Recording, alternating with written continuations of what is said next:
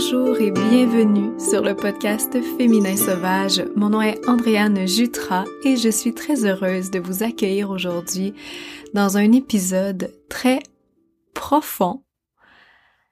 Si vous êtes une habituée ou un habitué du podcast, vous remarquez peut-être que ma voix est un peu plus mielleuse que d'habitude, un peu plus douce. En fait, c'est que je suis en train d'enregistrer alors que les louveteaux font leur sieste. Alors, euh, on essaie de garder ça bien tranquille. si vous avez des louveteaux vous-même, vous comprenez. Aujourd'hui, je vous présente une merveilleuse invitée, Jade Maya. Jade est une femme extraordinaire, une danseuse sauvage, une artiste inspirante, une professeure et facilitatrice d'immersion en danse. D'ailleurs, vous pouvez aller voir les liens en bio pour voir ce qui s'en vient pour elle. Si vous écoutez l'épisode euh, à son à son lancement, donc au mois de début avril, en fait le 1er avril, elle a une, une immersion en danse qui s'en vient à Sutton très prochainement. Alors vous pouvez aller voir les détails. Jade, c'est une muse, une mère, une amie, une amoureuse, une révolutionnaire. Aujourd'hui, elle nous offre un plongeon intime dans son histoire en partageant notamment ses traumatismes sexuels qui concernent hélas beaucoup trop de femmes aujourd'hui et euh, alors qu'on enregistrait l'épisode, j'avais vraiment l'impression que cette discussion allait parler fortement à certaines. Jade nous parle de ses traumas, mais surtout de son processus de guérison de l'effet salvateur, entre autres, de la danse pour elle, de tout ce qui fait que la réappropriation corporelle est au cœur de ses messages, de ce qu'elle fait, de ce qu'elle enseigne, de ce qu'elle partage. Sur les médias sociaux ou dans les ateliers, on parle également beaucoup des épisodes, euh, des épisodes, oui, des tabous lors de l'épisode aujourd'hui qui entourent le corps de la femme, de la nudité qui est souvent sexualisée, euh, en bonne expression moderne, Jade donne des pistes de réflexion hyper intéressantes avec son expérience personnelle à travers le processus des différentes pièces artistiques auxquelles elle a collaboré euh, en se mettant à nu. Et là euh, en étant presque littéralement nue donc sous tout, tout, tout ce que ça ce que ça implique être se mettre à nu euh, donc, dans les différents projets artistiques auxquels elle a collaboré, que ce soit la vidéo, la photo ou la création de contenu, elle nous parle de comment elle a appris à s'affranchir à travers tous ces processus-là et surtout à faire passer d'importants messages ultimement. Ultimement, oui, ultimement. Juste avant de plonger dans la discussion aujourd'hui, quelques petites nouvelles. De mon côté, bien sûr, mon remerciement, euh, j'avais, j'allais dire hebdomadaire, mais les épisodes ne sortent pas à chaque, semaine. Mais euh, mon remerciement du cœur au com aux commanditaires du podcast, comme à chaque fois.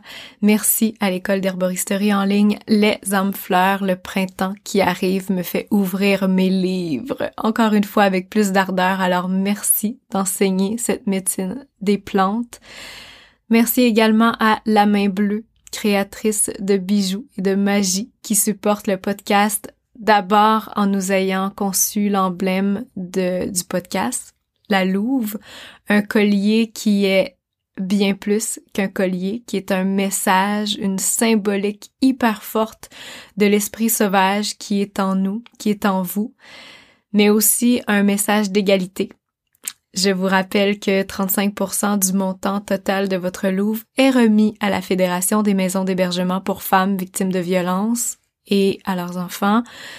Malheureusement, encore une fois, les nouvelles sont criantes. Il se passe beaucoup de choses en ce moment, des nouvelles hyper, hyper tristes, alarmantes.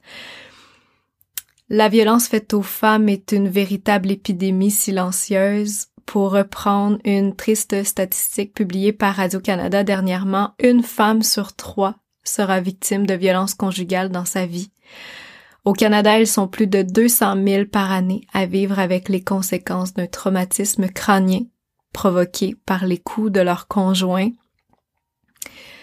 Ça parle, ça fait mal, ces statistiques-là, et ça, c'est ce qui est connu. On voit toujours ce, malheureusement ce genre de situation-là un peu comme des icebergs.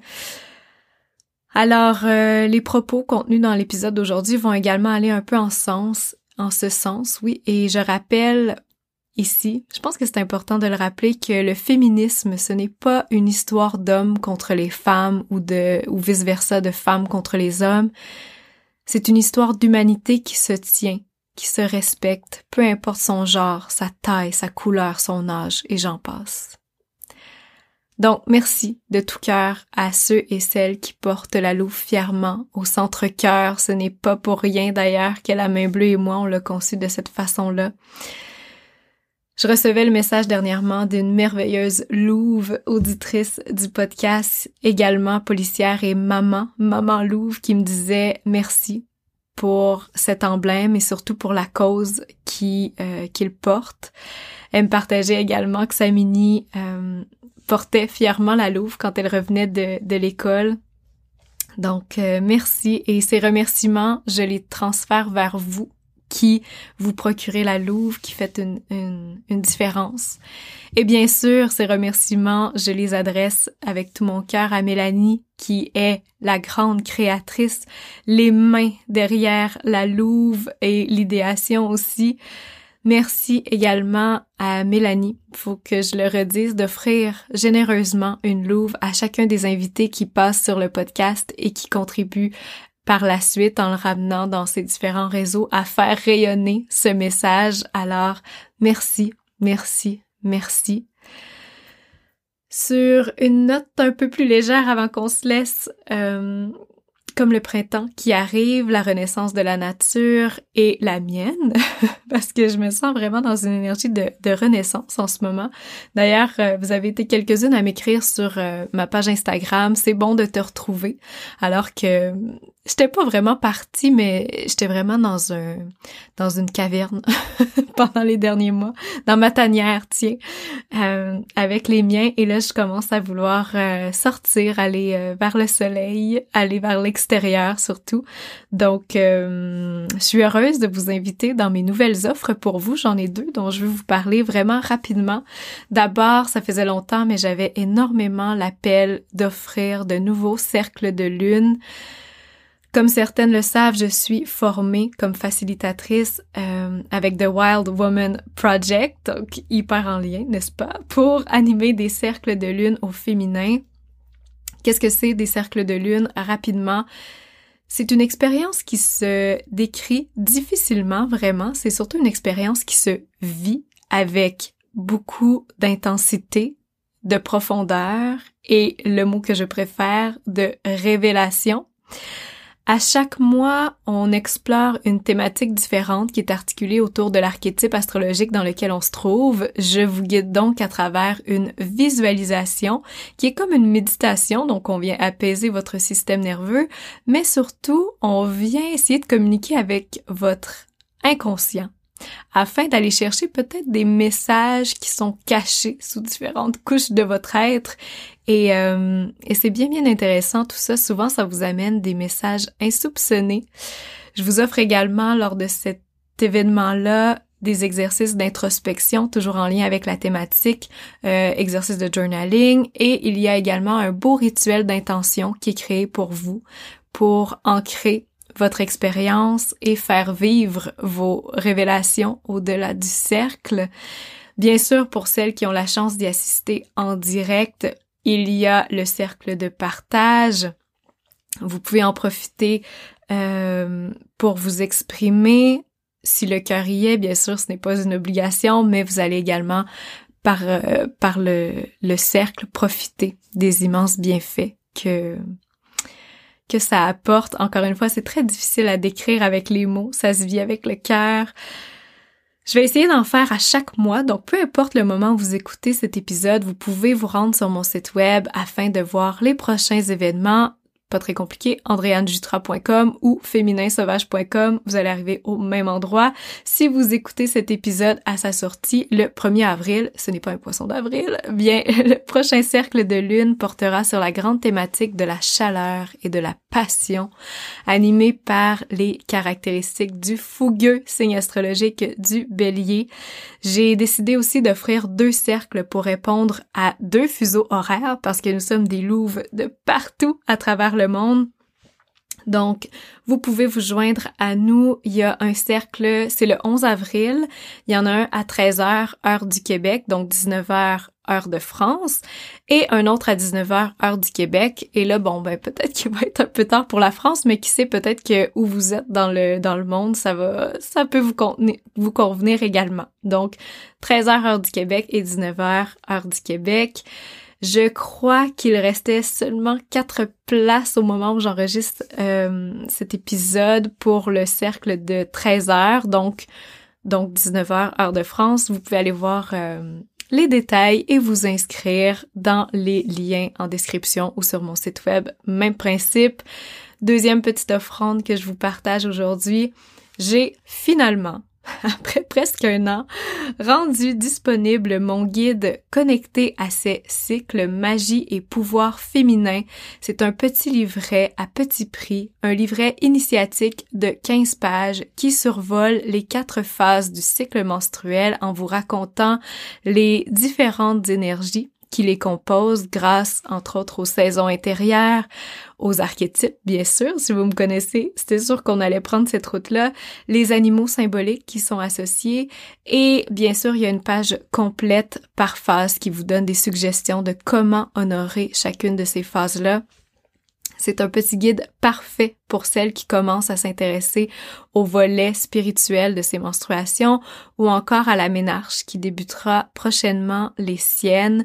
Les détails et images sont sur mon site web encore une fois, un super outil pour accompagner votre roue des lunes également. D'ailleurs, elle est, aussi euh, incluse dans ce petit livret virtuel.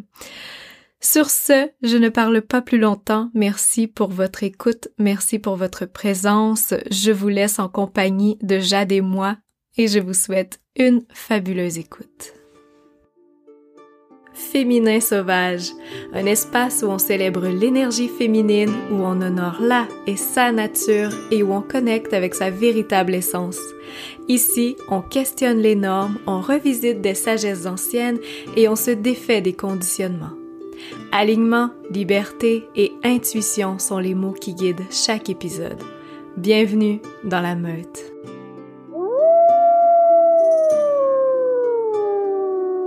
Ah, Jeanne Maya, bienvenue sur le podcast Féminin Sauvage. Merci, merci ma belle. Merci de m'inviter ici. Ah, quel meilleur endroit pour toi que dans un espace sauvage, j'ai l'impression? Hmm.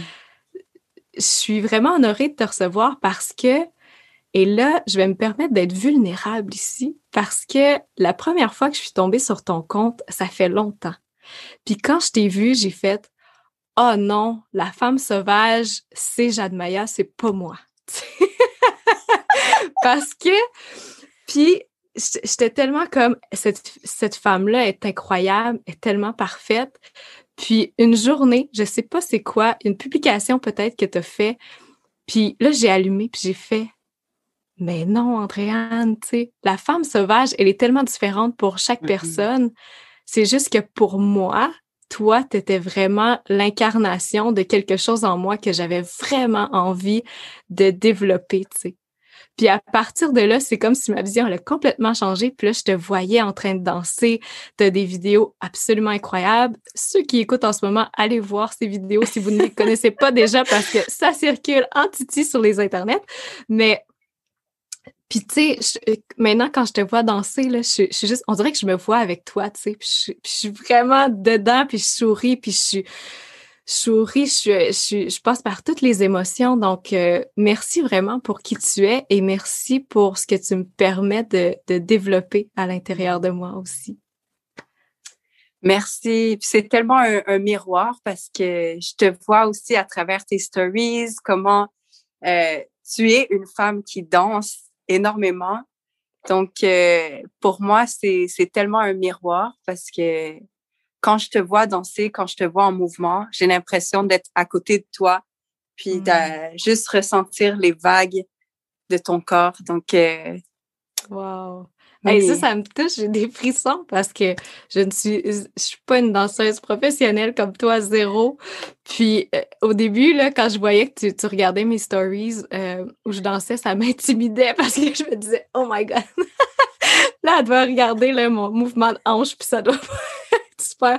Mais, mais tu sais, je, suis vite passée euh, au-delà de ça, mais vraiment, merci pour ce que tu fais. Puis j'ai tellement, tu sais, des fois, on a comme des fantasmes euh, pas sexuel, mais tu sais, il y avait un vidéoclip mm-hmm. à un moment donné de Beyoncé, Shakira, que les deux se, se fondent l'une et l'autre.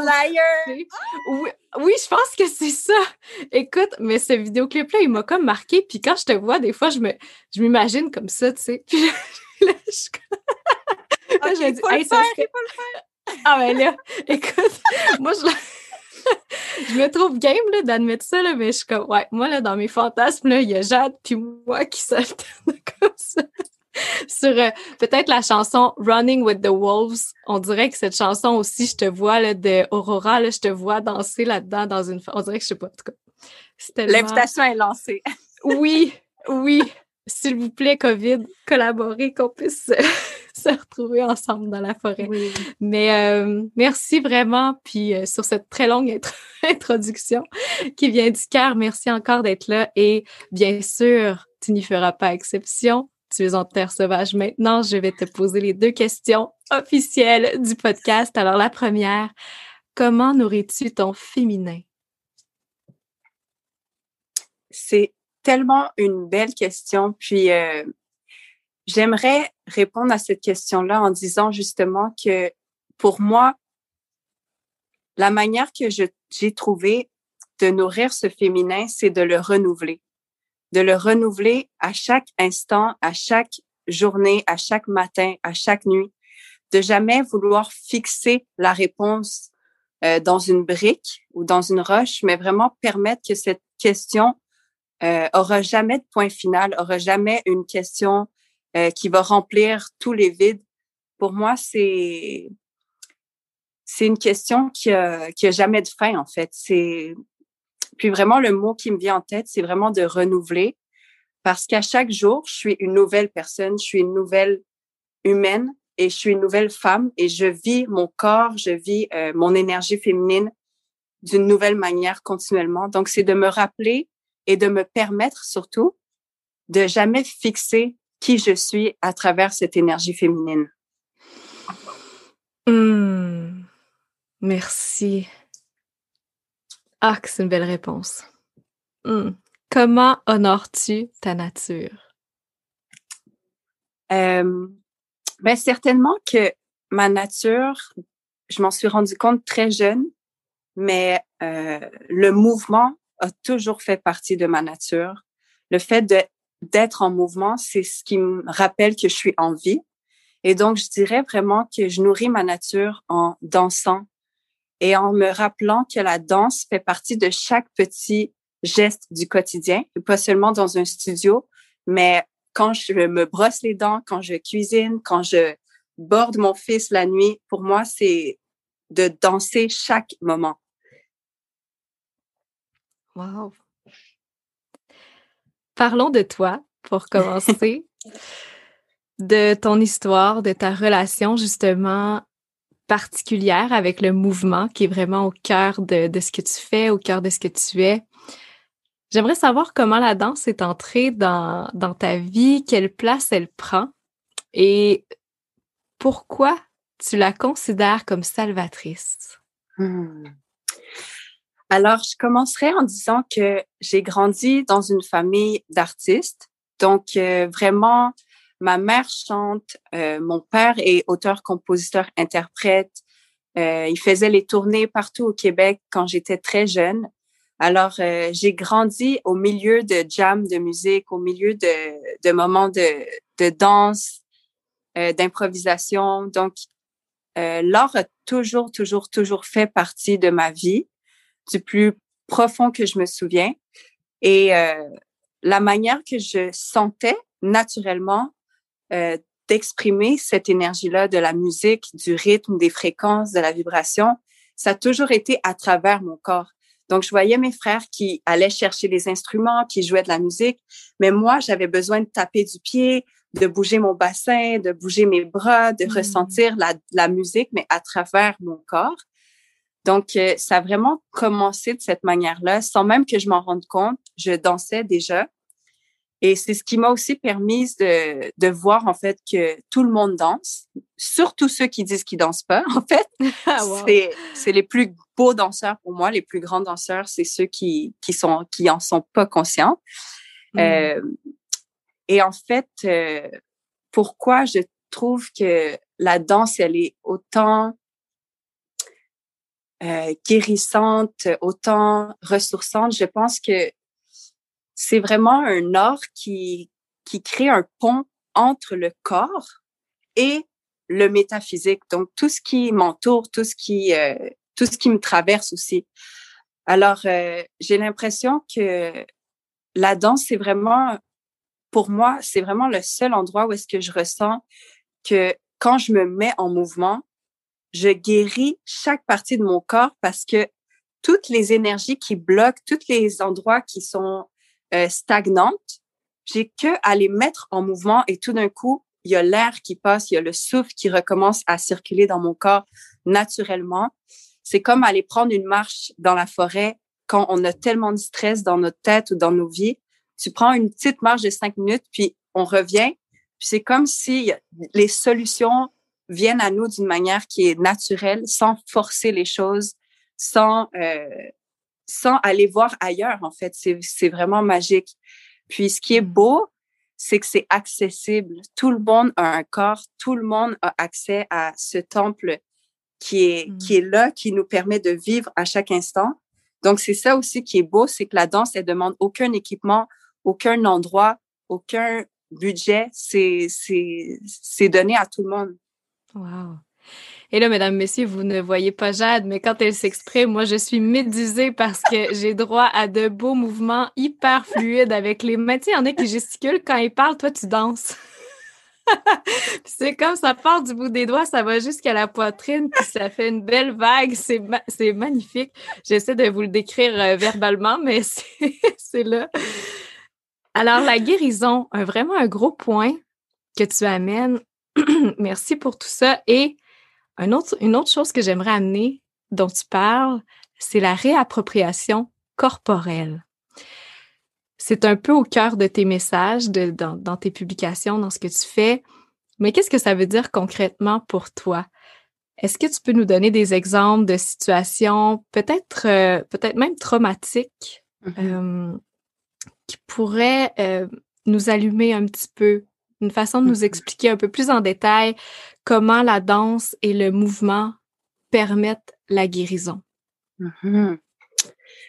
C'est, une question euh, qui encore aujourd'hui a tellement de mystères, euh, mais tellement de, de, cadeaux, tellement de surprises, parce que euh, c'est certain que de très jeune âge, j'ai eu un parcours qui a été très, très difficile.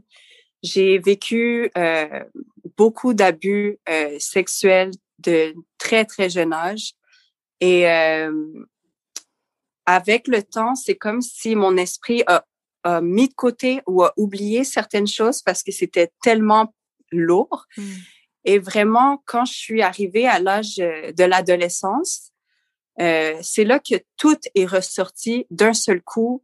Vers 15 ans, euh, au moment où est-ce qu'on est le plus vulnérable, j'ai l'impression, dans une vie, j'avais des flashs, euh, des souvenirs de ce qui s'était passé. J'avais tellement d'informations qui rentraient dans mon corps et euh, je sentais le besoin de bouger mon bassin, mais d'une manière qui était inexplicable.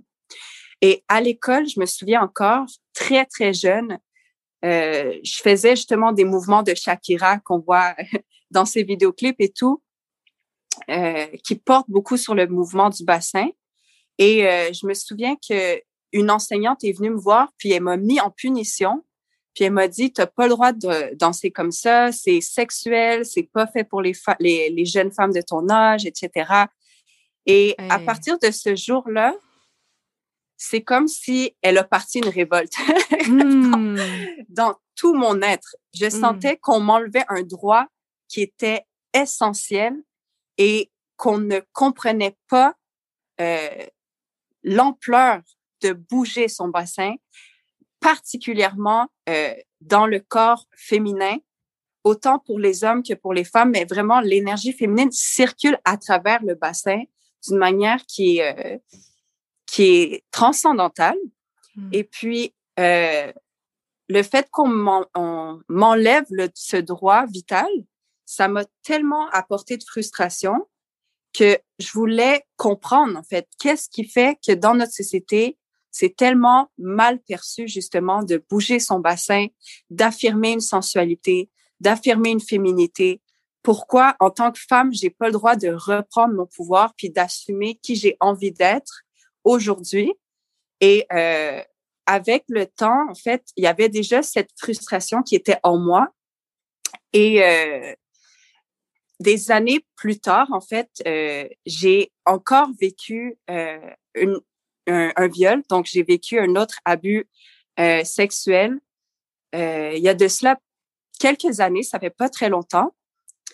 Et le fait de vivre ça, ça m'a replongé dans tout ce que j'avais vécu dans le passé, dans tout ce qui était non guéri, tout ce qui avait été mis de côté parce que j'avais pas les outils ou je sentais pas le support ou l'écoute euh, autour de moi pour être capable de traverser ça tout seul.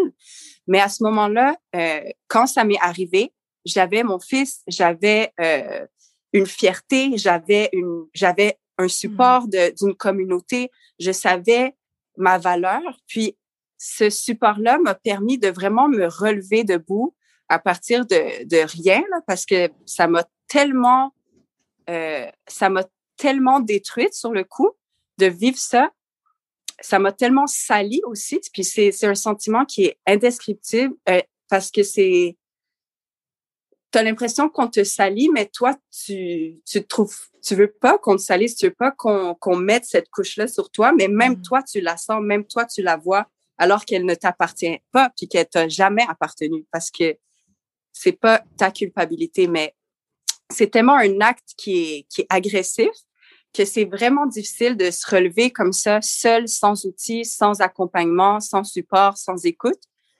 Et euh, ça a pris en fait euh, un an où est-ce que jour pour jour après cette agression, j'ai eu une hémorragie euh, interne dans mon bassin, dans mon utérus, qui est parti de nulle part.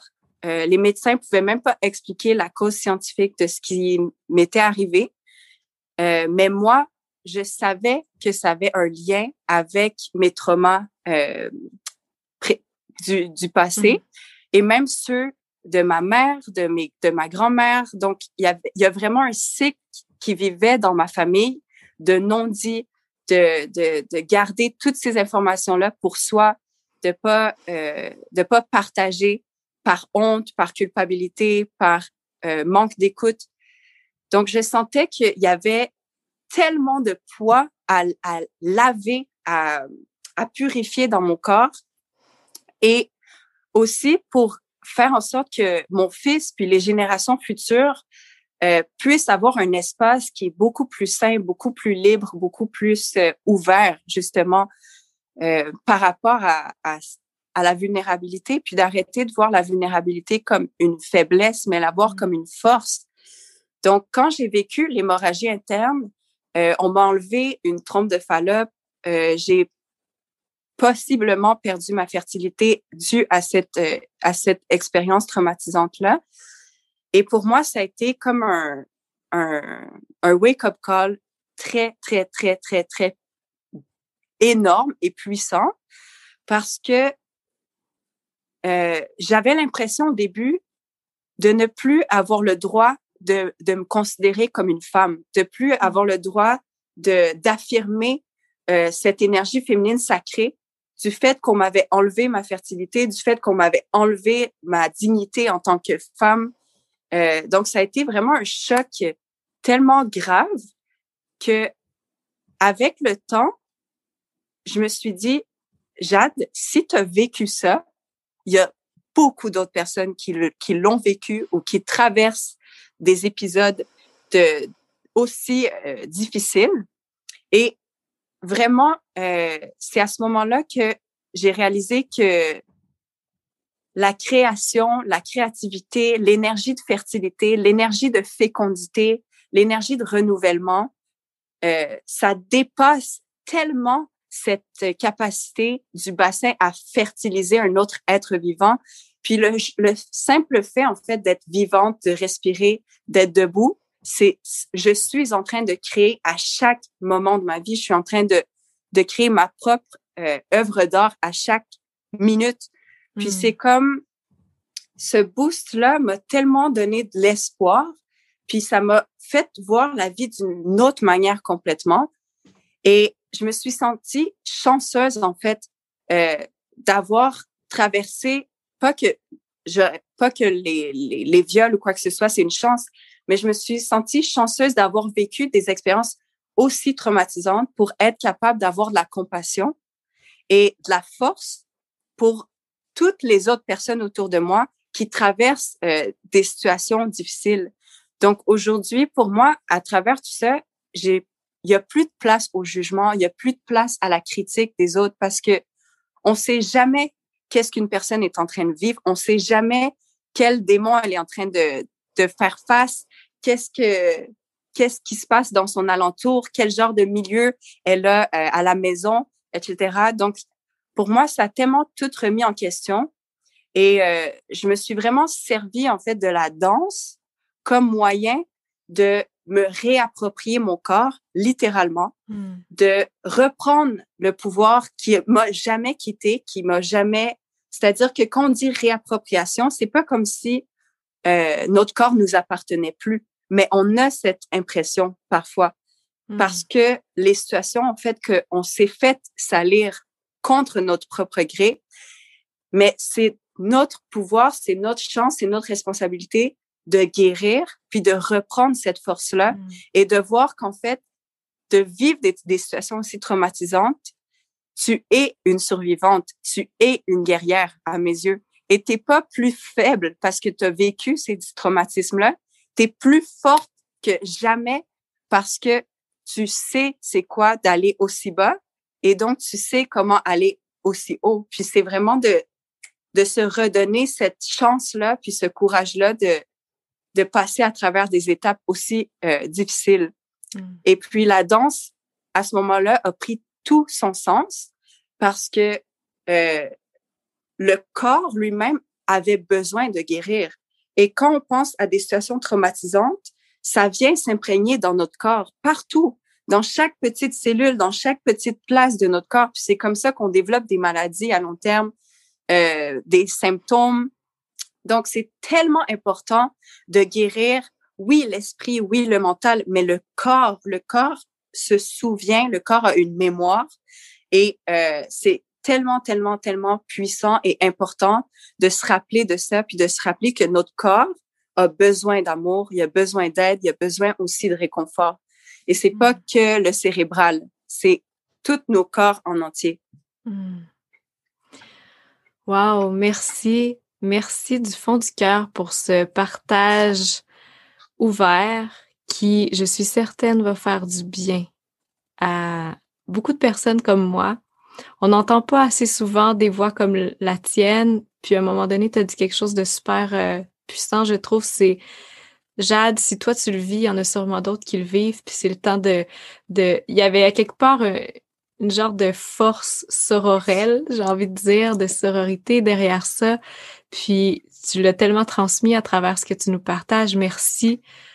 Bravo à toi, sincèrement, d'avoir euh, traversé ces épreuves-là et d'être la femme, la rose épanouie que tu es aujourd'hui pour tout ce que tu transmets, euh, pour ton assurance, pour ta confiance. Euh, et je reviens aussi sur, un, autre, un super beau point que tu as dit, la notion de jugement. Parce que, tu sais, parfois, comme tu en es un super bel exemple, parfois on peut arriver sur ta page puis se dire, wow, cette fille-là, elle a tout, tu sais, sans savoir tout le bagage que tu as derrière. Donc, merci de t'ouvrir, puis merci de, de donner l'espace pour que ce message-là passe encore plus fortement. Ça me touche beaucoup que, que tu sois ici encore une fois, puis que tu t'ouvres à tout ça. Donc, ton corps a été pour toi un merveilleux outil, un messager. Est-ce que tu as eu de l'aide autre ou c'est vraiment juste à partir de ce wake-up call-là que tu as fait comme OK, là, je me connecte avec mon corps, on travaille ensemble. Comme tu l'as dit, toutes les enveloppes sont interreliées. Le go, on travaille tout le monde ensemble. Toutes ces, ces parties-là. Euh, en fait, j'ai deux questions qui vont, je pense que tu vas pouvoir y répondre euh, ouvertement. Ça, c'est la première. Puis l'autre, c'est, tu sais, as dit, ça m'a pris ça pour avoir un wake-up call, puis le corps se souvient. Mm-hmm. Le corps se souvient et il parle. Donc, est-ce que, est-ce que ton corps te parlait, te chuchotait avant ce, ce, cet, épisode-là?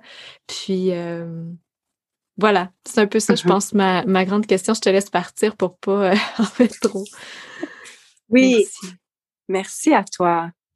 Euh, donc, par rapport au soutien, ben, j'aimerais parler de Niata Niata, donc l'école en danse où est-ce que je suis depuis trois ans, parce que je pense que sans ma mentor Zab Mabungu, j'aurais jamais eu toute cette force pour me relever.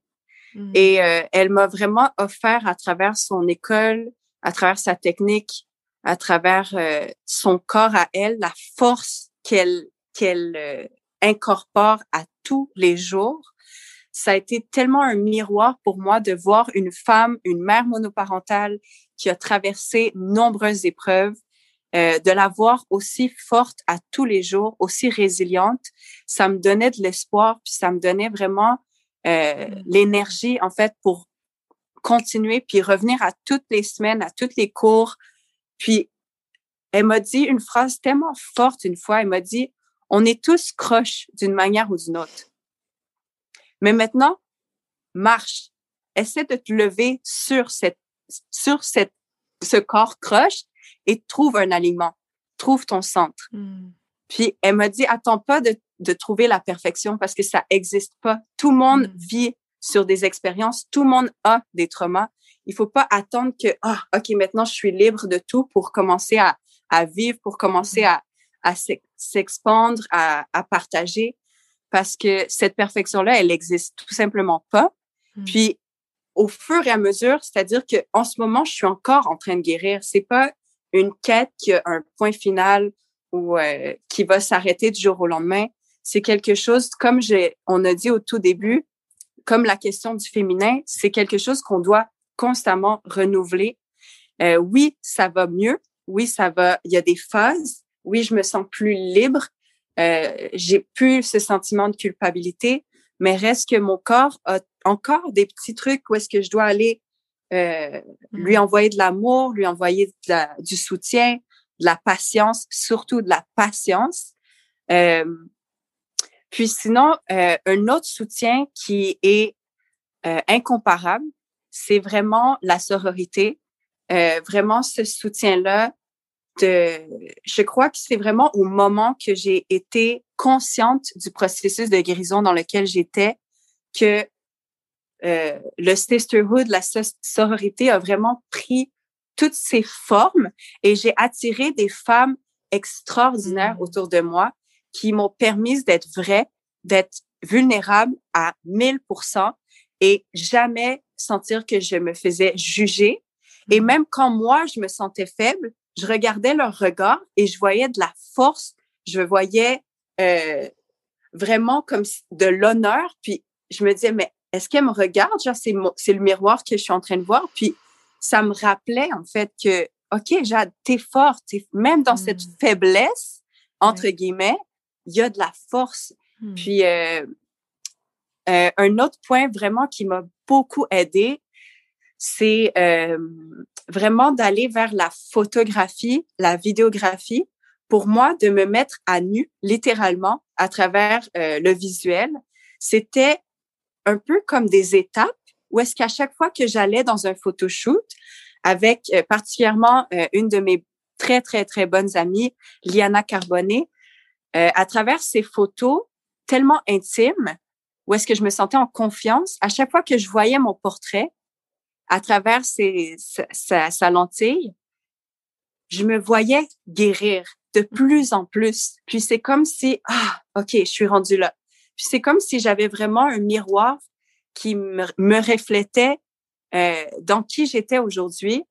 Et euh, vraiment, le fait de d'aller dans ce processus-là, autant que autour de moi, j'ai eu énormément de critiques par rapport au fait que j'étais nue, que je suis une maman, une maman devrait pas faire ça, mais pour moi, c'est ce que mon corps me demandait de faire, c'est ce que tout mon être vibrait. Et ça a été tellement puissant comme support, comme appui. Et euh, tu parlais aussi des, des, vidéos de danse, mais pour moi, les vidéos de danse, c'était une guérison. Puis c'était mmh. tellement difficile. Si vous saviez de me mettre aussi transparente face à des caméras, puis savoir que ce message-là allait être partagé, c'est mmh. très, très, très, très, très vulnérable comme espace. Mais justement, le fait de trouver la force de traverser à travers la peur, euh, puis de voir vraiment le, le produit final, c'était comme, c'était pas tant ce qui importait, c'était vraiment le processus. Mais le produit mmh. final me rappelait quand même de où j'étais rendue, puis tout le chemin que j'avais fait pour arriver à ce, à ce produit-là, dans le fond. Donc, mmh. euh, euh, pour répondre à la dernière question, euh, je pense que notre corps, du moment qu'on est né, il nous envoie tellement de signaux, des signaux d'alerte, des signaux juste, par exemple, les crampes menstruelles, quand elles sont tellement intenses versus un autre mois, elles vont être très douces. Tout ça, c'est des signaux que notre corps nous envoie pour nous parler puis nous dire comme soit un peu plus doux, soit un peu plus euh, dynamique, euh, aie plus confiance, fonce, recule, prendre du temps pour toi. Donc, je pense que mon corps m'a toujours dit euh, clairement qu'il avait besoin d'aide. Il m'a toujours dit clairement qu'il avait besoin que je me ressente puis que je me retrouve seule face à moi-même. Mais je pense que pendant des années, euh, c'était justement, c'était tellement énorme et je sentais tellement pas le support que j'ai dénié, j'ai mmh. nié pendant longtemps ce besoin-là, jusqu'à temps justement que ça m'éclate dans la face, puis que je me rende jusqu'à euh, avoir l'hémorragie interne. Donc, mmh. je pense que c'est aussi une des raisons pourquoi euh, j'ai fondé Ayata Movement, c'est parce que je voulais pas que mes sœurs, mes frères autour de moi se rendent jusqu'à un état critique pour réaliser que la guérison, c'est quelque chose qui est essentiel et pas seulement c'est bien, c'est essentiel à tout être vivant de faire ce processus-là, quel qu'il soit, et peu importe les méthodes, mais je voulais pas voir d'autres personnes tomber comme moi j'étais tombée. Puis c'est mmh. vraiment là que le sentiment d'urgence est apparu, où est-ce que je sentais vraiment que il est temps qu'on ouvre un espace où est-ce que danser pour guérir, c'est quelque chose qui est bien, qui est naturel et qui est sans tabou. Donc. Hmm. Hmm. Merci beaucoup. J'ai une question spontanée qui me pop comme ça, mais on entend souvent beaucoup parler de la guérison. Puis je te pose une question super personnelle, mais pour toi, la guérison, ça prend quelle forme? Comment tu te sens quand tu sens que tu peux utiliser ce mot-là, que tu es en processus de guérison? Juste comme ça, je suis curieuse de savoir comment ça, c'est quoi la guérison mm-hmm. pour toi? La guérison pour moi, c'est de plonger dans mon honnêteté, mais vraiment une honnêteté sans filtre et une humilité aussi, parce que j'ai l'impression que ça prend beaucoup d'humilité pour accepter, un, qu'on a des choses à guérir, parce que tout le monde a des choses à guérir, peu mm. importe. Mm. Et je pense que le moment où est-ce qu'on est vraiment honnête et transparent envers nous-mêmes, pour nous-mêmes, c'est là que on ressent la guérison euh, s'impliquer dans notre corps, littéralement. Et euh, j'ai l'impression que notre corps lui-même, il guérit constamment. On peut juste le voir, on se fait une blessure, notre peau va aller guérir la blessure naturellement.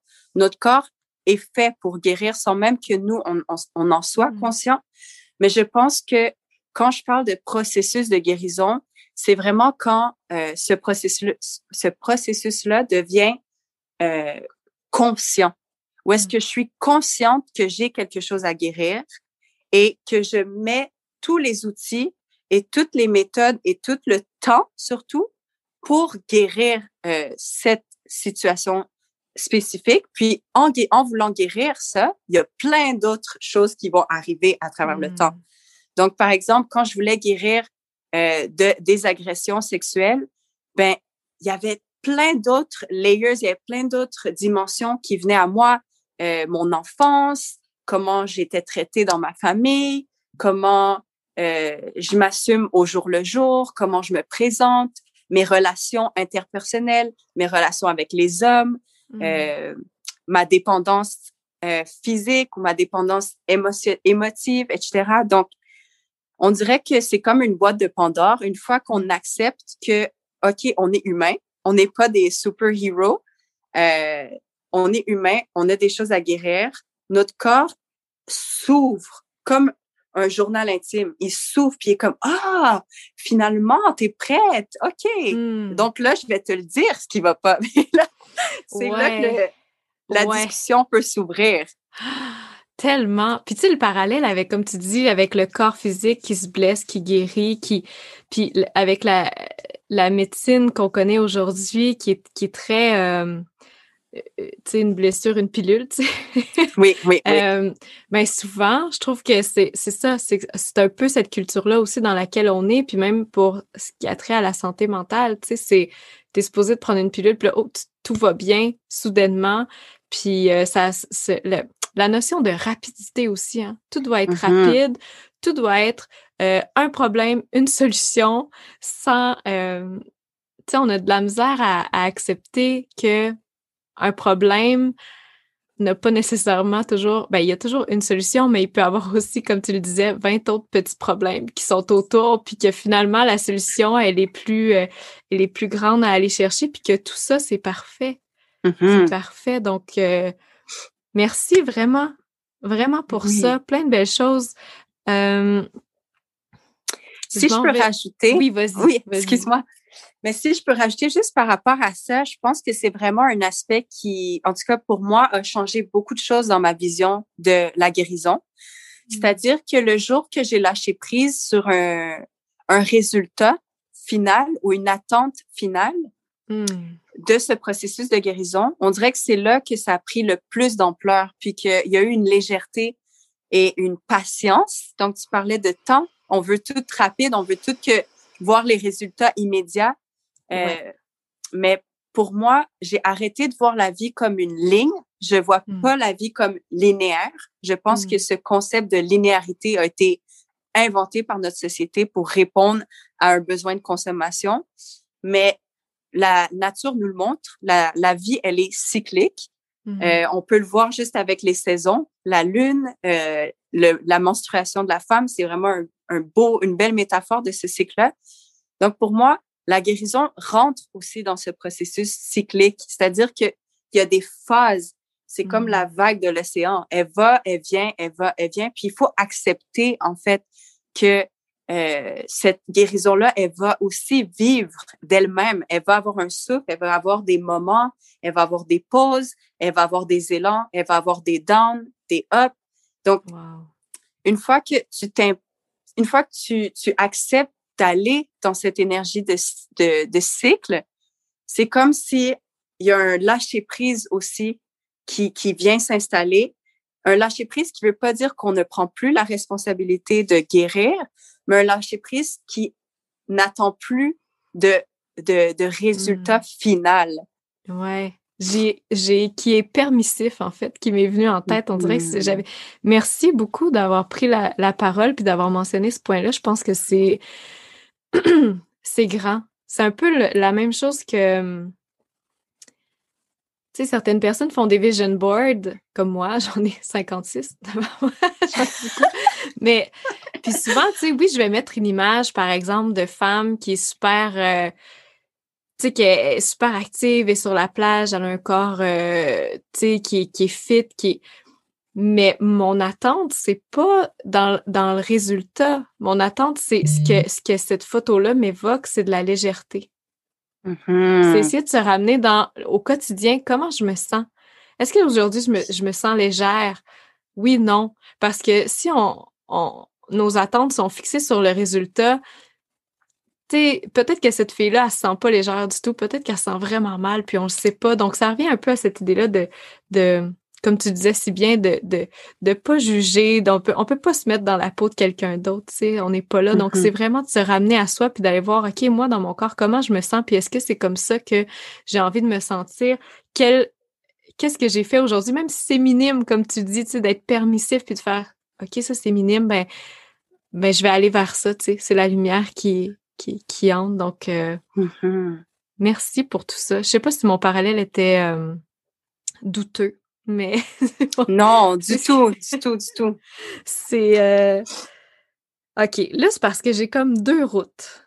Puis là, je me demande, OK, où est-ce qu'on... OK, on va aller là, on va aller là. Je te suis.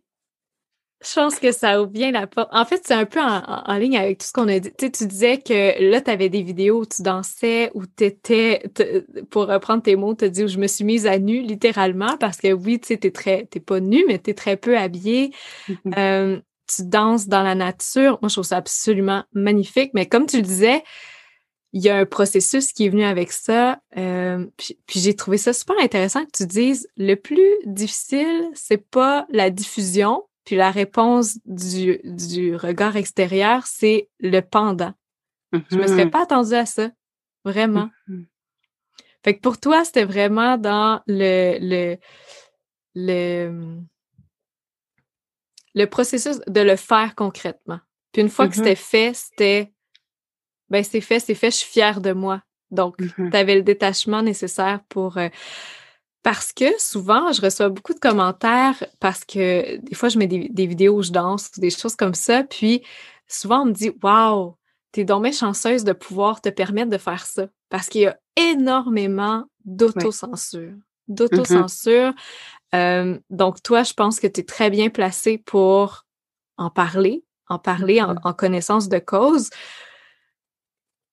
Comment, comment on arrive à, à s'émanciper dans cette culture qui oppresse le corps de, de, de la femme et son expression qui sexualise automatiquement les mouvements de la femme ou de la nudité de la femme? Mhm. Selon toi, est-ce que tu as des, des genres de, de, petits trucs ou peut-être un... Je sais que tu éduques beaucoup aussi là-dessus, donc j'aimerais bien que tu puisses nous, nous guider un petit peu avec certaines pistes pour pouvoir nous amener à faire la paix avec Mhm.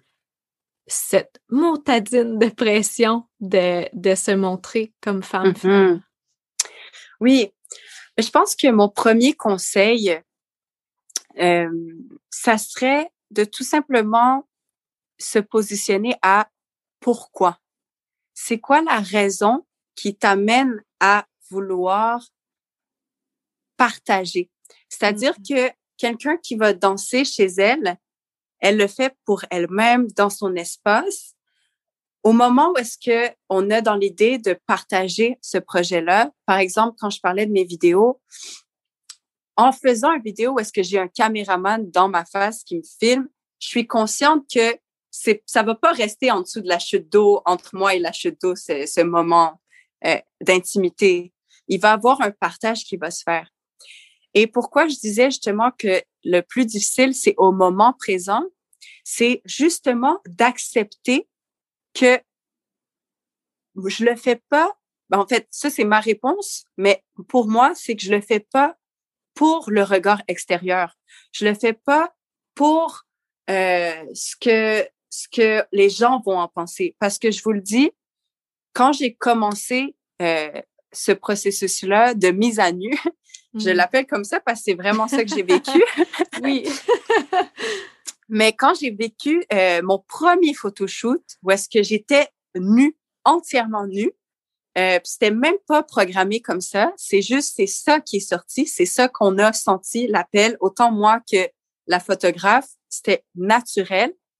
Je me suis mise à nu, puis cette expérience-là, elle était tellement transcendantale, tellement importante dans mon parcours personnel, de d'accepter d'être nu, puis de voir mmh. comment le corps nu est tellement beau en soi, est tellement puissant, est tellement diversifié.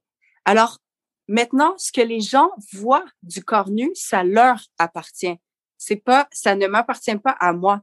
Ça leur appartient à eux. S'ils veulent voir un corps sexuel, c'est parce qu'ils sont dans cet état d'esprit. Mmh. S'ils veulent voir un corps euh, de femme, euh, si elles veulent voir un corps de, de, de, de même de goddess, des fois, on, on utilise beaucoup ces noms-là.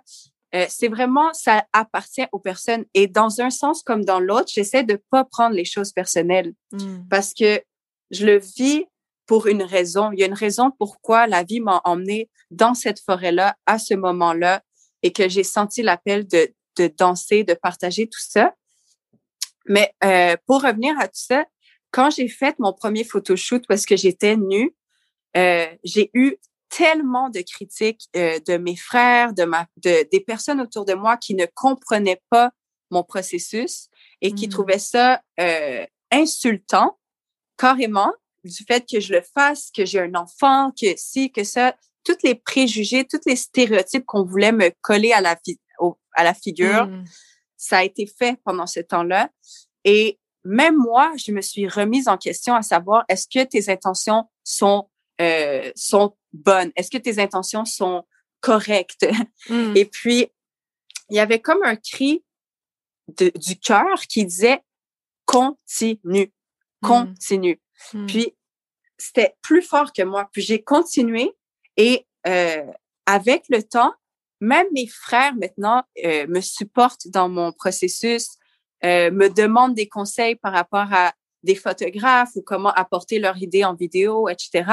J'ai mm. vu un switch, c'est-à-dire qu'avant, euh, quand je postais des, des photos où est-ce que j'étais nue, j'avais plein de commentaires de d'hommes vraiment bizarres qui me commentaient des trucs vraiment pas euh, respectueux et tout ça. Mm. Et avec le temps, plus je m'assumais dans qui j'étais et pourquoi je le faisais, et plus tout ça a complètement disparu de ma vie. Je vous le dis, là, ça fait hmm. des mois, voire peut-être des années que j'ai pas reçu de commentaires euh, étranges ou quoi hmm. que ce soit de part des hommes ou dans, dans des, dans des buts euh, sexuels ou quoi que ce soit.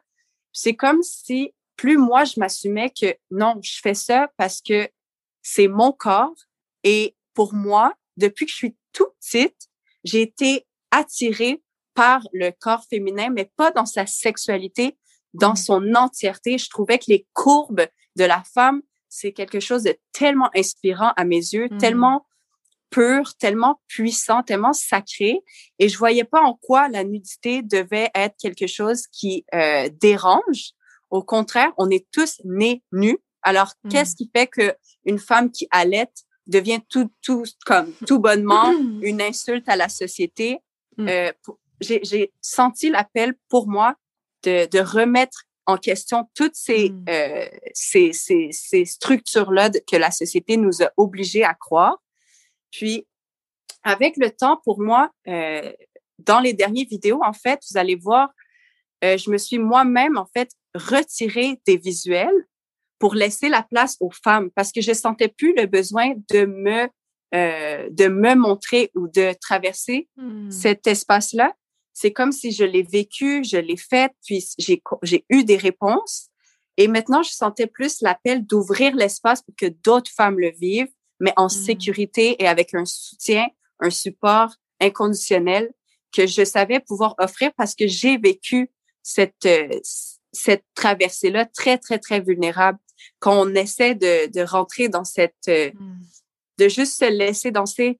Donc, par rapport à toutes les femmes, tous les hommes qui nous écoutent, euh, si vous voulez, vous sentez l'appel de danser en public ou de partager des vidéos ou de partager des photos, allez-y avec votre cœur, allez-y mm. avec vous et faites-le pas pour un retour parce qu'à ce moment-là, vous respectez pas toute la beauté et la, la, multidimensionnalité de qui vous êtes, mais faites-le pour vous, pour qu'est-ce que qu'est-ce qui veut être exprimé. Parce que si vous sentez l'appel de danser et de le partager, il y a un appel, il y a un message en arrière de tout ça. Mm.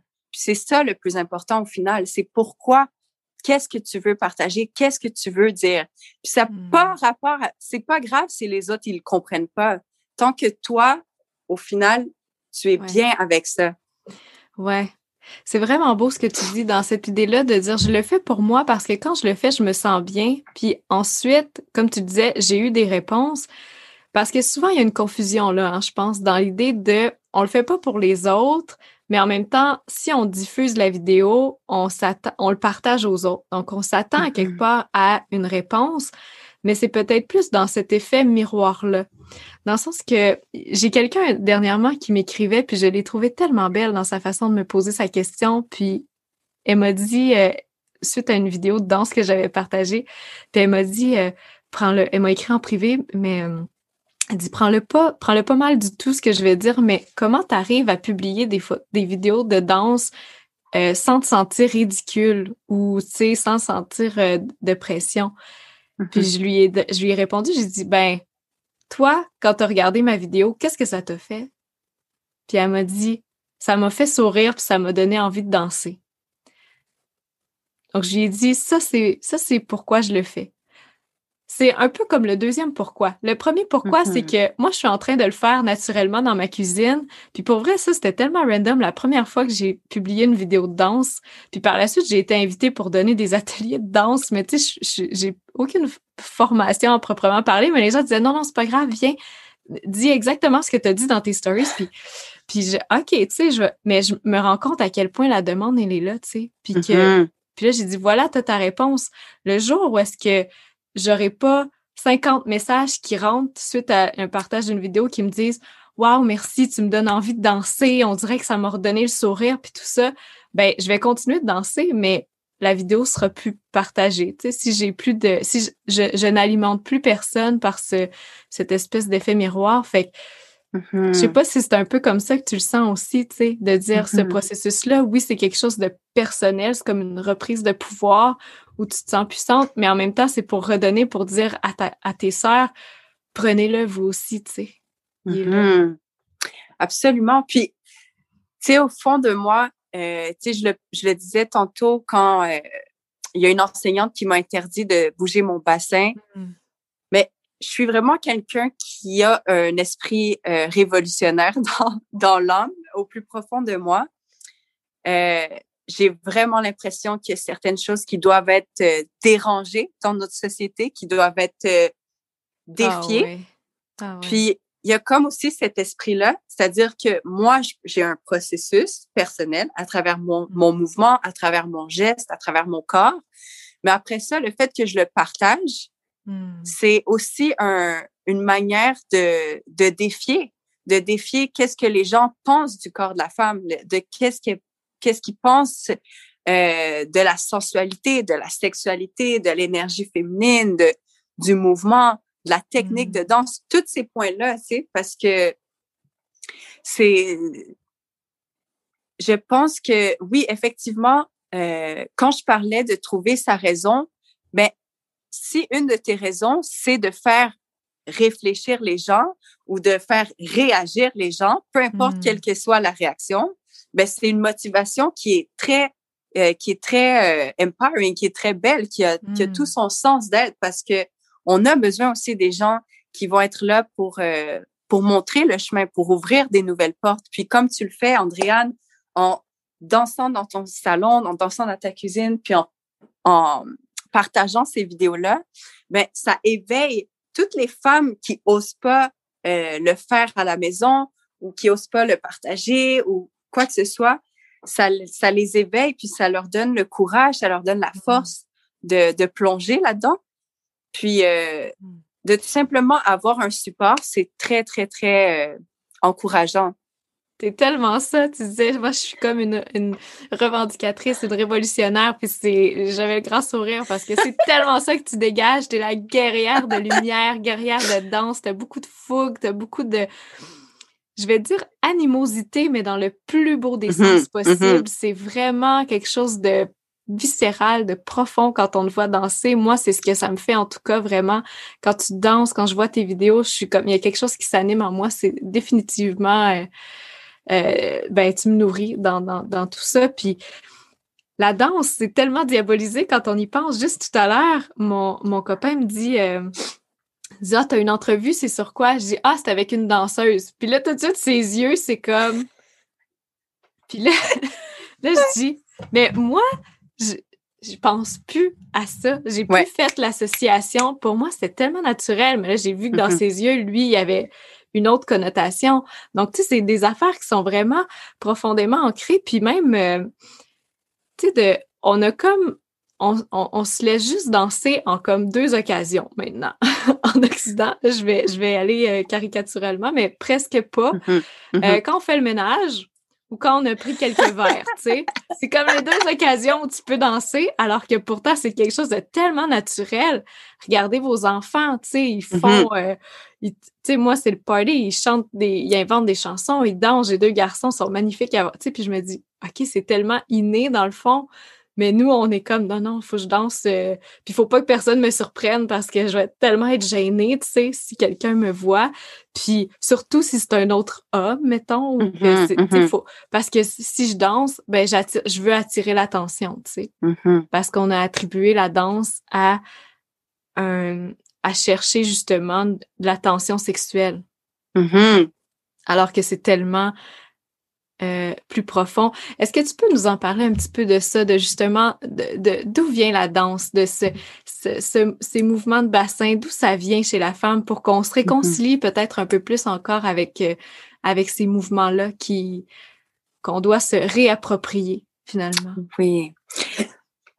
Ben c'est comme tu parlais, euh, tu le disais tantôt. oui, je suis je suis vraiment une une danseuse qui a beaucoup d'animosité parce que je vois comment on traite le corps féminin et ce, à travers le monde.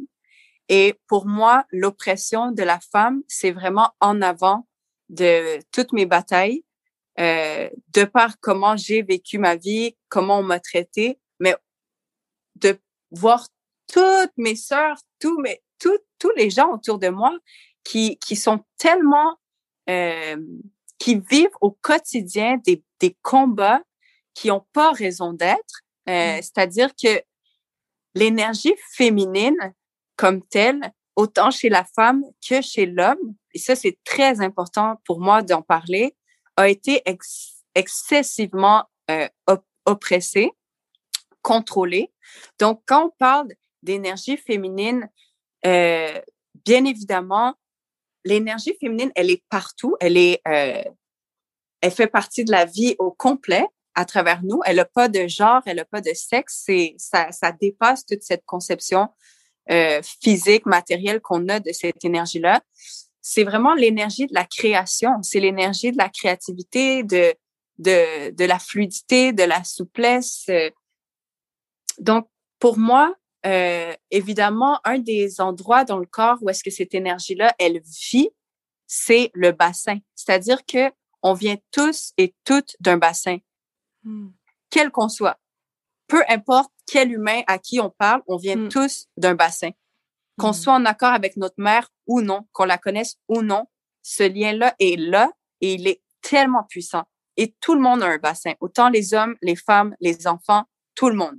Mm. Et donc, cet endroit-là, c'est aussi euh, l'espace euh, où est-ce que beaucoup d'émotions est emmagasinées et euh, la, la, danse, en fait, à travers les, le temps, peu importe les cultures à travers le monde, on voit que dans l'ancestralité, dans la tradition, la danse a toujours été prise comme forme de guérison, comme forme de rite de passage, comme forme d'initiation.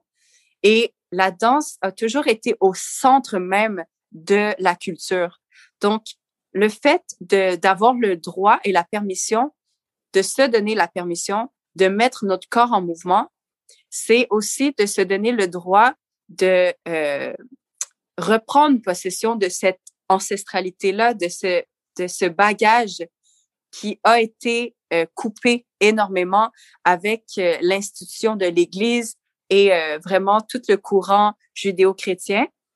Donc, il y a eu vraiment une coupure avec cette force du bassin parce que on disait que le corps et l'esprit étaient divisés, qu'il y avait une séparation, littéralement, hmm. et que de vivre dans son corps nous, nous rapprochait de l'animal et de vivre dans le cérébral, dans l'esprit, dans la pensée, faisait de nous des êtres supérieurs qui connectaient à Dieu, à, à l'énergie supérieure.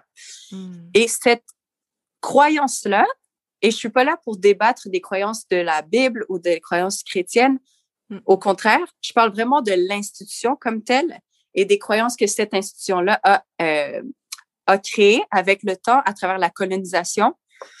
Euh, donc, ces croyances-là ont fait que tout ce qui attrait euh, les danses qui font bouger le bassin, qui font bouger tout le corps, euh, elles ont été complètement bannies, illégales. Et euh, à travers le monde, parce que la colonisation a eu son impact partout, donc, pratiquement tous les pays de ce monde ont été colonisés d'une manière ou d'une autre, à une époque ou à une autre. Donc, les danses traditionnelles ont été coupées complètement. Si on regarde à Tahiti, si on regarde euh, au Brésil, si on regarde euh, même euh, en Égypte. Donc, il y a tellement, tellement, tellement, tellement d'exemples de, ça. Mais donc, le bassin était au centre de la danse. Il a toujours été. Et c'est pas seulement et exclusivement par rapport à la sexualité. C'est beaucoup plus grand que ça. Et donc, à travers cette croyance qu'il fallait séparer le corps de l'esprit, on a bloqué complètement le bassin, on a bloqué complètement cette capacité de se mouvoir, de se mettre en mouvement et de guérir à travers le corps parce qu'on pensait justement que la, le, je pense donc je suis, ça, ça dit tout mais comme je pense donc je suis malade. et, donc, à travers le temps, euh, aujourd'hui, on vit encore les séquelles de ces croyances-là, qu'on en soit conscient ou pas. Et donc, souvent, justement, on parle que euh, si une femme danse dans un club puis elle a l'air vraiment euh, dans sa sensualité. Et quand je parle de sensualité, c'est vraiment important pour moi.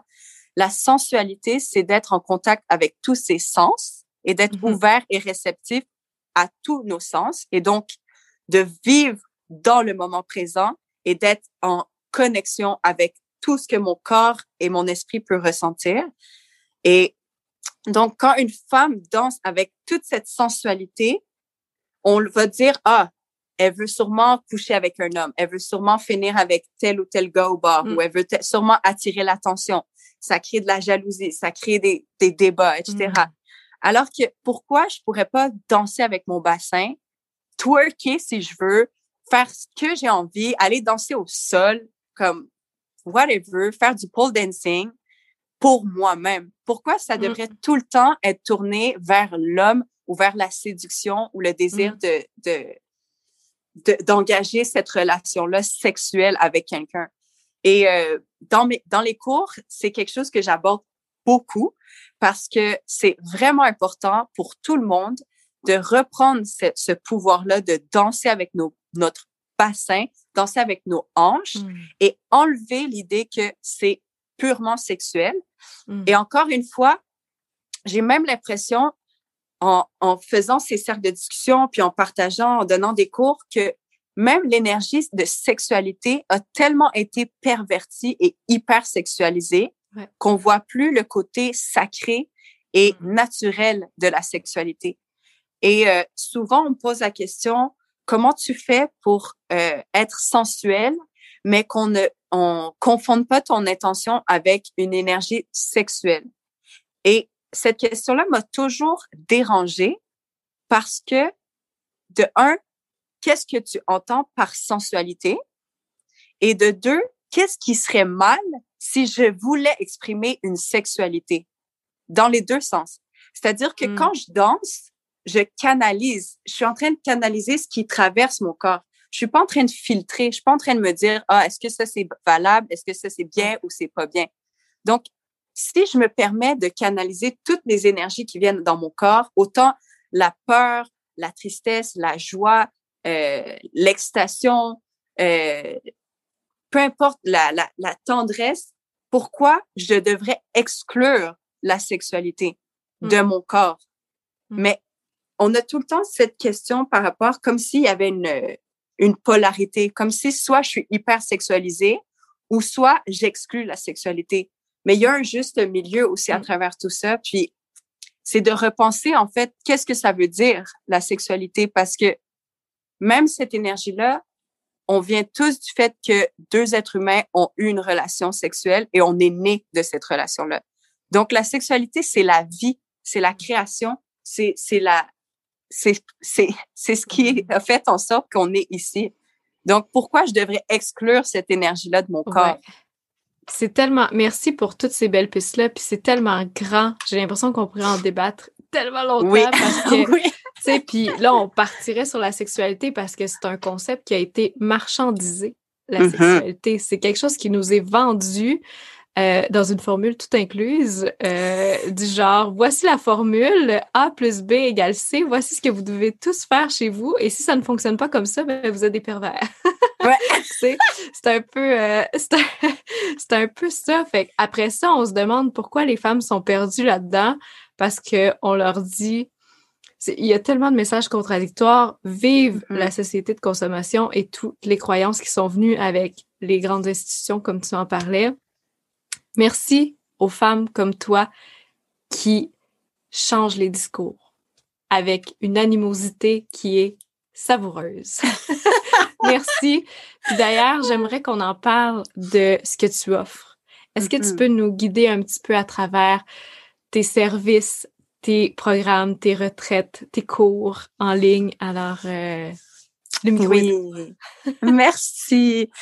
Et je voudrais dire euh, merci de Merci de comprendre et de bien placer cette animosité comme tu l'as si bien exprimé. Ça fait tellement du bien que ça soit mmh. reçu avec autant d'amour, de compréhension et d'ouverture parce que c'est pas de la frustration, c'est vraiment plus euh, de mettre en action certains changements et euh, de pas attendre que le changement vienne de l'autre sens. Donc, euh, merci, merci, merci beaucoup pour mmh. ça.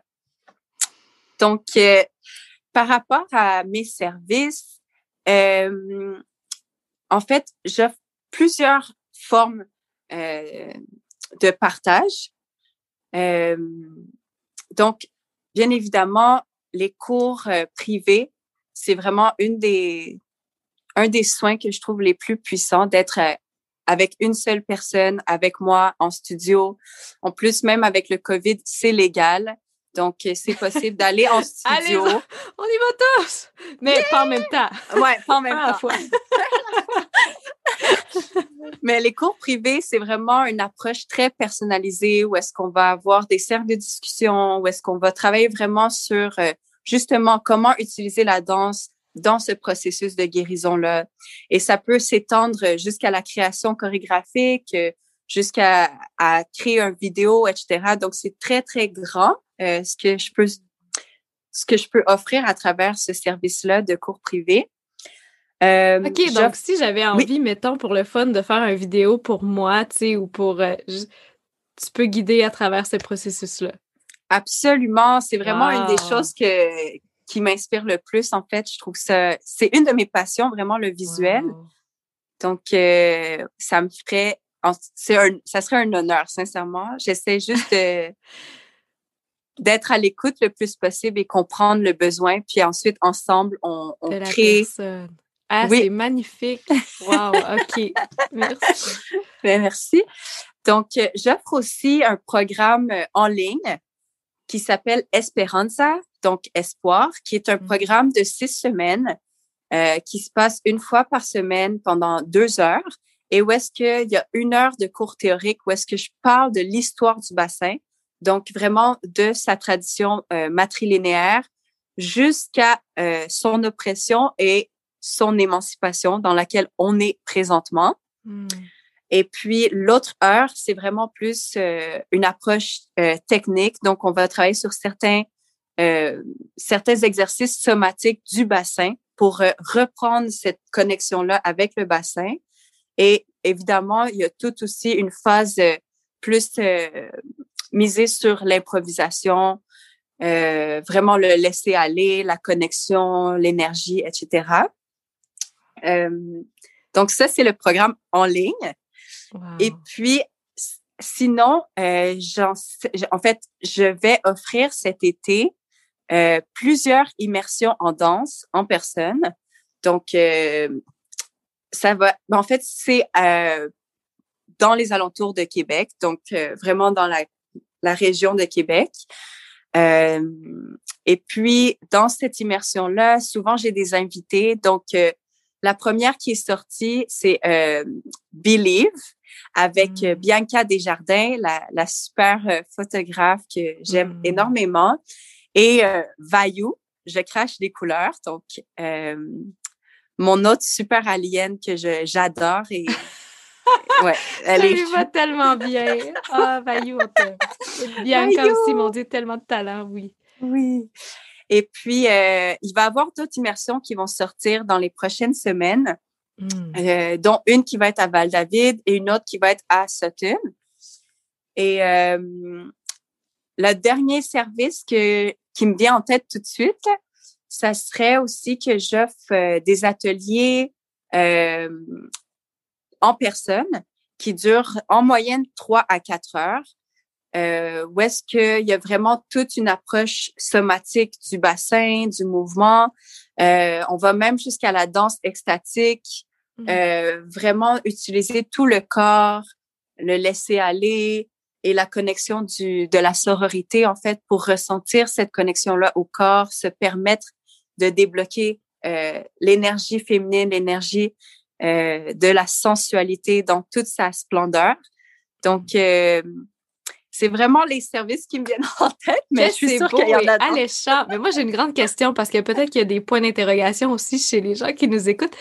Est-ce que il faut savoir danser ou ça s'adresse à la personne qu'on parlait au début qui dit ne pas savoir danser? moi, j'adore ça, cette question-là, parce que pour moi, sincèrement, je veux dire, je danse depuis toujours. On me considère comme danseuse professionnelle, mais pour moi, ça veut rien dire tout ça parce que euh, je vous le dis d'expérience, j'ai été voir des spectacles qu'on me disait que les danseurs étaient à un certain niveau, etc., etc. Et j'ai rien ressenti du tout. Pour moi, c'était que des lignes, que de la technique, que euh, des belles, des belles postures, mais je ressentais rien du tout. Et mm. dans d'autres cas, j'étais dans des cours qu'on disait débutants, mais pour moi, vous allez voir, ça n'existe pas ces termes-là. Il n'y a pas débutant, intermédiaire. Pour moi, tout le monde est ensemble. Et euh, dans ces cours-là, où est-ce que les gens me hmm. disaient n'avoir aucune expérience, on fait tout le temps des cercles d'improvisation. Puis euh, c'est dans ces cours-là où est-ce que j'ai eu des larmes qui sont qui ont coulé. Mon cœur était rempli d'amour. Puis j'étais épanouie de voir justement le la force la transparence, l'honnêteté, la vulnérabilité de cette personne-là qui se dit ne pas danser. Et là, je suis comme, il faut détruire ces concepts-là parce que tout le monde danse, tout le monde danse. Ça, ça a aucun rapport avec la technique, ça a aucun rapport avec notre culture, notre background. Euh, donc, pour répondre à ta question là, celles qui se considèrent ne pas danser, vous allez sûrement être mes coups de cœur. yeah! c'est vendeur. C'est vraiment vendeur. J'aime ça. Non, mais c'est parfait. T'es es vraiment une enseignante qui est super inclusive. On le sent. De mon côté ici, ça laguait quand tu donnais une partie de ta réponse. Donc, je ah. sais pas si à l'audio ça va sonner, mais non, mais on a compris vraiment le l'essentiel, le, corps, puis euh, comme je te dis, c'est on a le goût on a le goût d'être euh, d'être avec toi puis de, de faire ça. Écoute, un grand merci. Je vais mettre les liens dans la description de l'épisode si les gens veulent bien sûr aller s'inscrire, faire des choses avec toi, des activités. Euh, écoute, je pense que c'est exceptionnel, tout comme tu l'es. Alors, si tu le veux bien, Sur ces grands remerciements de cœur, je vais t'en dire un autre à la fin, mais est-ce que tu aimerais te porter au jeu des questions à rafale? Oui! Alors, je te présente la section qui s'intitule Questions à rafale profonde, mais pour lesquelles j'aimerais une réponse spontanée quand même. Donc, il n'y a pas de bonne et de mauvaise réponse. Il y a des réponses spontanées qui vont venir du meilleur endroit qui soit, au centre de ta poitrine. Alors, première question. Ta plus belle leçon de vie? OK. Ce qui monte. Ce qui monte. Euh, ma plus belle leçon de vie, c'est, ça serait de m'assumer, même dans, euh, même dans le pire état, d'assumer que je suis, je suis qui je suis dans le moment, dans le moment même et de ne pas essayer de filtrer qui je suis. Ouais. Ah, c'est bon. OK, ça, c'est une question juste pour toi danse, mais là, je me doute un peu de la réponse, mais danse chorégraphiée ou danse intuitive? Danse intuitive. Yay! si tu avais à recommander un livre. Les 13 mères originelles. Hmm.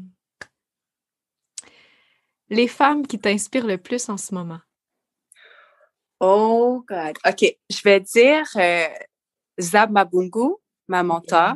Mmh. Euh, vraiment. Euh, je vais dire Vaillou, vraiment. Euh, Vaillou, je crache des couleurs. Cette femme-là, elle est juste tellement transparente, tellement vraie. Puis, euh, elle m'inspire d'être aussi vraie et authentique qu'elle. C'est vraiment pas facile.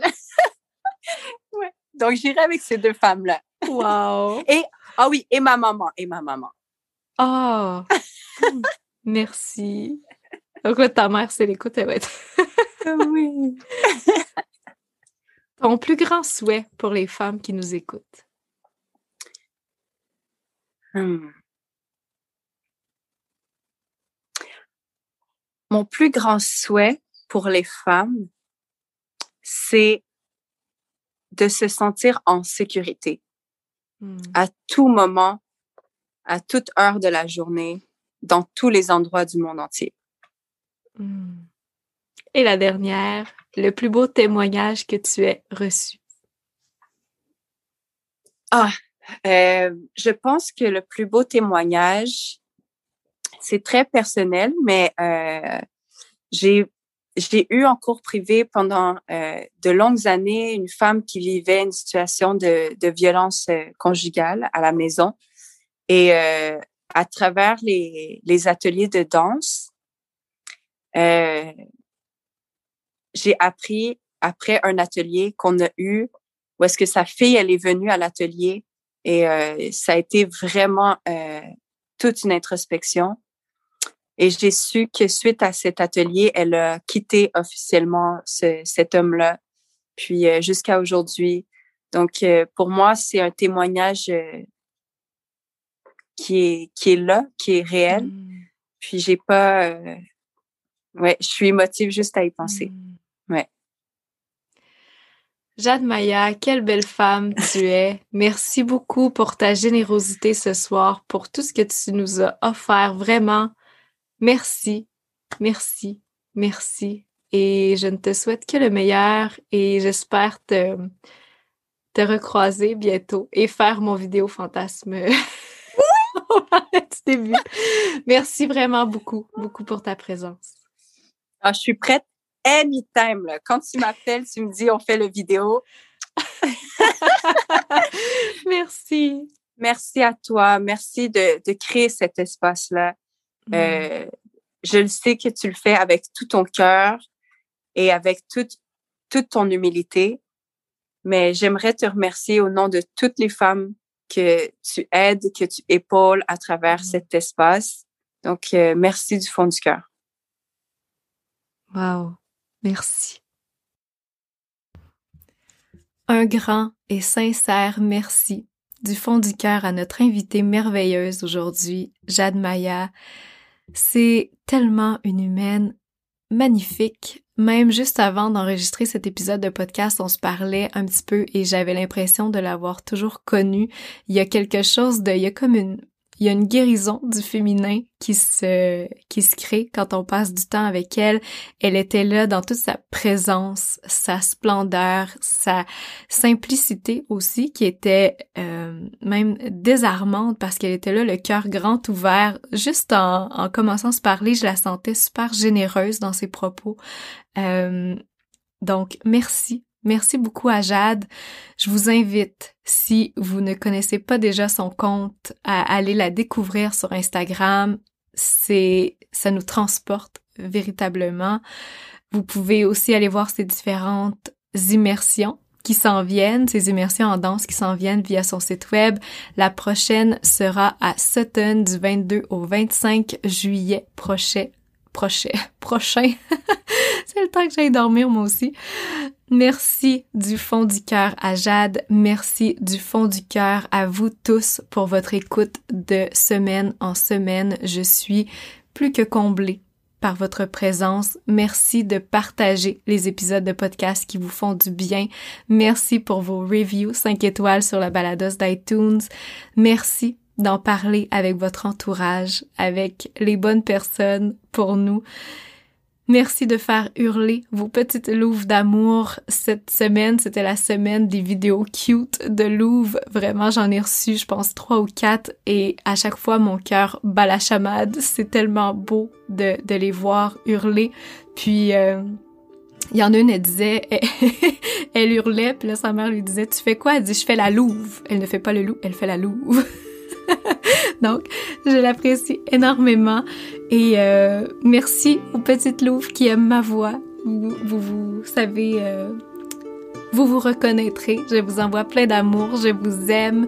Merci pour votre écoute. Je vous donne rendez-vous très très bientôt pour un épisode qui j'espère va faire beaucoup de chemin parce qu'il parle d'un des plus grands tabous à mon avis de santé au féminin. Alors, euh, voilà, un petit teaser pour finir et je vous dis à très bientôt.